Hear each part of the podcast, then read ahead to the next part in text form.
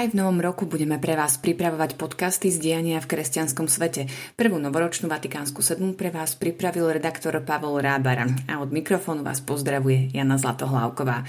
V aktuálnom súhrne sa dozviete, aké udalosti očakávame v cirkvi na Slovensku a vo svete, aj kam sa chystá pápež František tento rok. Tento podcast sa bude niesť v trochu netradičnom duchu. Nebudeme sa venovať udalostiam minulým, ale tým, ktoré nás čakajú. Začnime doma. Pre cirkvi na Slovensku bude významnou udalosťou zverejnenie ďalších výsledkov sčítania obyvateľstva, a to údajov o vierovýznaní. Prvé základné výsledky sme sa dozvedeli pred Vianocami. Ďalšie údaje by mali štatisti zverejňovať postupne od začiatku tohto roka. Pripomeňme, že pri predchádzajúcom ščítaní v roku 2011 sa k rímsko-katolíckej cirkvi prihlásilo 62% obyvateľov. Bez vyznania sa označilo takmer 13,5% obyvateľstva. Evangelická církev Augsburského význania mala pred desiatimi rokmi v čítaní 5,8%, grécko-katolická církev 3,8%. Ščítanie má pre cirkvi aj dôležitý ekonomický rozmer.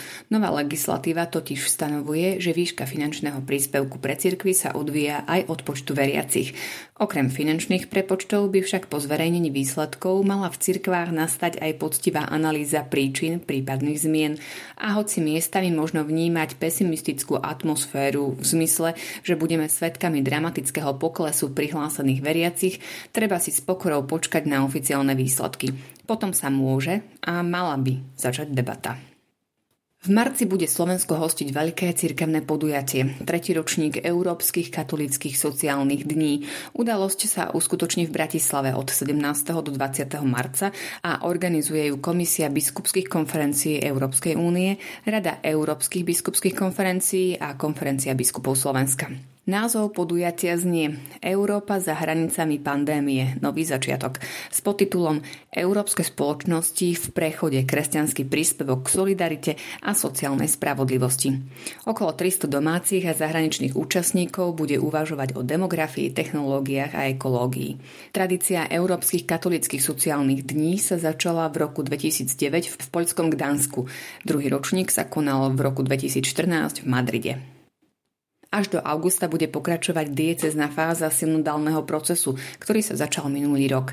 Pripomeňme, že svätý Otec chce celú cirkev, počnúť s farnosťami až po kardinálov Vatikáne, vtiahnuť do spoločného uvažovania nad tým, čo to znamená kráčať po spoločnej ceste viery. Na Slovensku sa synoda zatiaľ nestala mediálne silnou témou, zrejme aj preto, že v Lani sa pozornosť pochopiteľne sústredila na pápežovú návštevu. No v niektorých diecézách, eparchiách a farnostiach sa už zhostili synodálnej výzvy. Celkovo však bude pre našu cirkev spoločná výzva spočívať v tom, aby sme synodu neodbavili na štýl povinnej domácej úlohy, ale brali ju ako príležitosť a radosnú účasť na pápežovej ponuke. Tento rok budeme očakávať aj niektoré menovania. V Lani pápež František prijal žiadosť apoštolského nuncia na Slovensku Giacomo Guida Otonela o zrieknutie sa úradu. Oslávil 75. narodeniny, čo pre biskupa znamená povinnosť podať rezignáciu. Talianský arcibiskup pôsobil na Slovensku od roku 2017. Čakať však nebudeme len na vymenovanie nového nuncia, ale aj na oznámenie mena nového spišského diecezneho biskupa. Biskup Štefan Sečka zomrel po vážnej chorobe v Levorskej nemocnici na jeseň 2020. Riadenie diecézy prebral diecezný administrátor Jan Kuboš. Striedanie apoštolských nunciov však nie je najlepším obdobím na výber nového sidelného biskupa. Nuncius totiž pri výbere nových biskupov zohráva dôležitú úlohu. Vedie konzultácie s klerikmi a lajkmi a následne predklada Vatikánu mená troch odporúčaných kandidátov. Ak teda meno nástupcu biskupa Sečku nebolo vybrané pred odchodom nuncia Otonela, môže sa celý proces predlžiť. Pohľady budú tento rok smerovať aj do Prahy, kde kardinál Dominik Duka nadsluhuje v pozícii pražského arcibiskupa a českého sa viac ako 3 roky.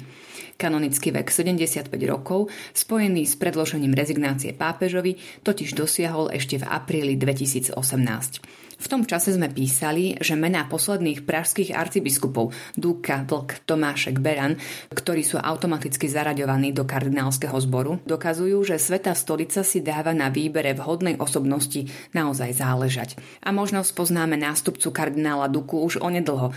Portál Aktuálne CZ tento týždeň informoval, že nový pražský arcibiskup by mal byť vymenovaný v najbližších dňoch.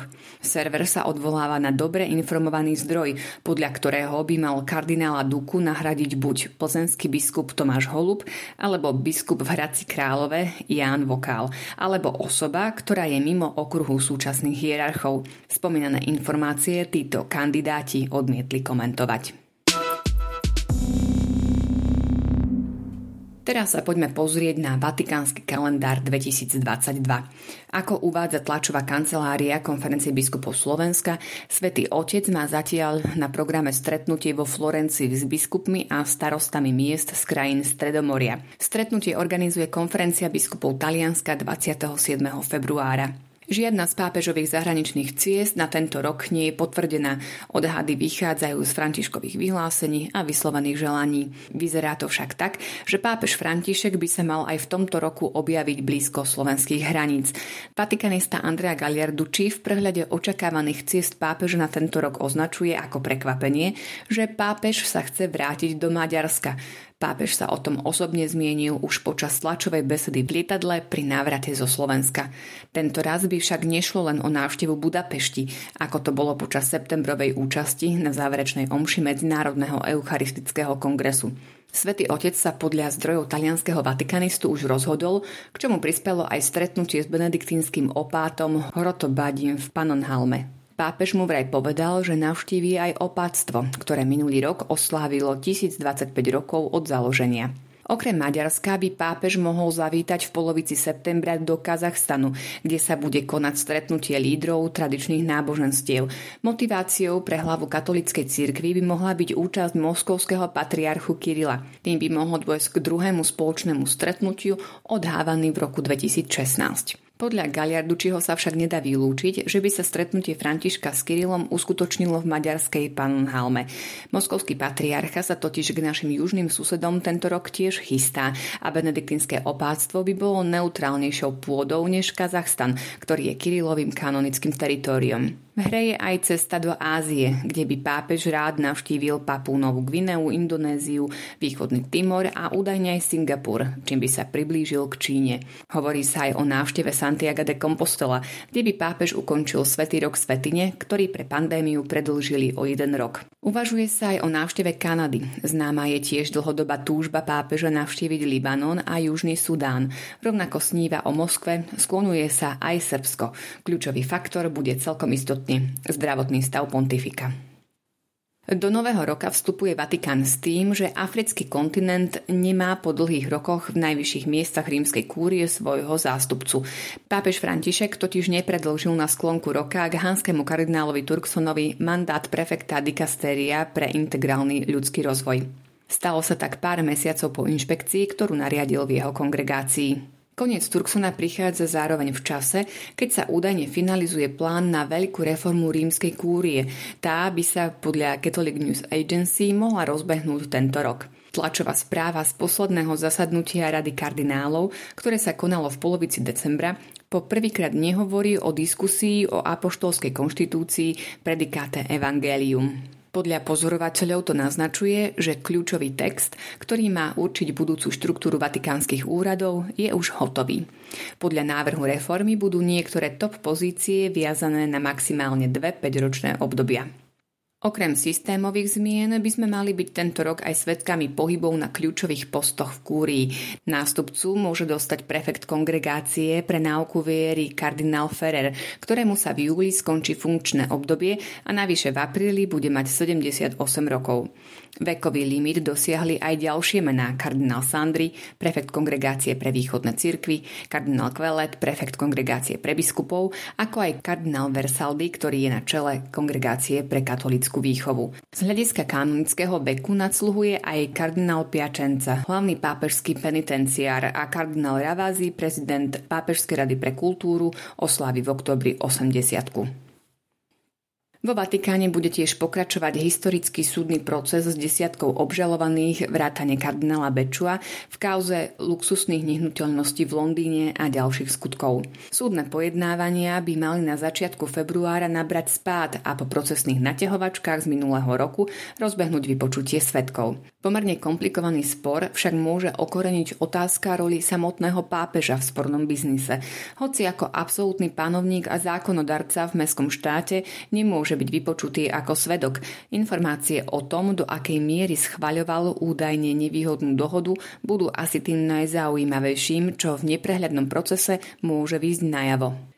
V Ríme to však nebude žiť len personálnou politikou a súdmi. Od 22. do 26. júna sa bude vo väčšnom meste konať svetové stretnutie rodín. Pôjde o desiate podujatie v poradí.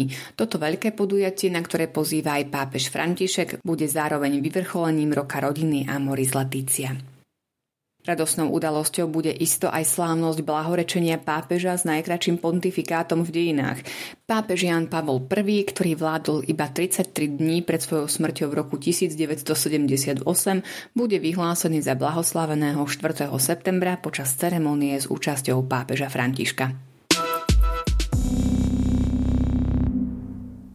Novoročná vatikánska sedma bude netypická aj v časti o knižných či filmových typoch. Tento raz by sme vám chceli ponúknuť avízo, ktoré súvisí s pravidelnou rubrikou Slovo kňaza, ktorú môžete nájsť na stránkach Sveta kresťanstva každé nedelné ráno. Od nového roku sa rozširuje autorský tím tejto rubriky. K cirkevnému právnikovi a kaplánovi farnosti svätého Martina v Bratislave Radoslavovi Šaškovičovi pribudnú ďalší traja kňazi, ktorí sa budú pri písaní nedelných textov striedať každý týždeň. Nejde o úplne nové mená, keďže s ich myšlienkami a príspevkami ste sa už na svete kresťanstva stretli. Slovo kňaza bude písať aj kňaz Anton Ziolkovský, bývalý výkonný tajomník konferencie biskupov Slovenska, ktorý v súčasnosti pôsobí v potatranskej obci Nova Lesná. Vyučuje tiež fundamentálnu teológiu na Bohosloveckej fakulte v Bratislave. Do rubriky bude prispievať tiež kňaz Košickej arcidiecezy Rudolf Smoter. Súčasný správca farnosti v Tibave absolvoval štúdium žurnalistiky v Ríme. Dlhodobo publikuje a venuje sa aj filmovej kritike a prepojeniu viery s kultúrou. Štvrtým autorom bude kňaz a benediktínsky mních Jan Dolný z kláštora Premenenia pána v Sampore. Absolvoval doktoránske štúdium na Catholic University vo Washingtone DC. Na postoji už publikoval viacero textov, napríklad o Johnovi Henry Newmanovi alebo o diani v cirkvi. Veríme, že zloženie autorského týmu oceníte a tieto texty vám nedelné dopoludnie padnú na úžitok. Počúvali ste novoročnú Vatikánsku sedmu, ktorú pre vás pripravili Pavol Rábara a Jana Zlatohlávková. Prajeme vám v mene celej redakcie požehnaný, pokojný a Božími milosťami naplnený rok 2022.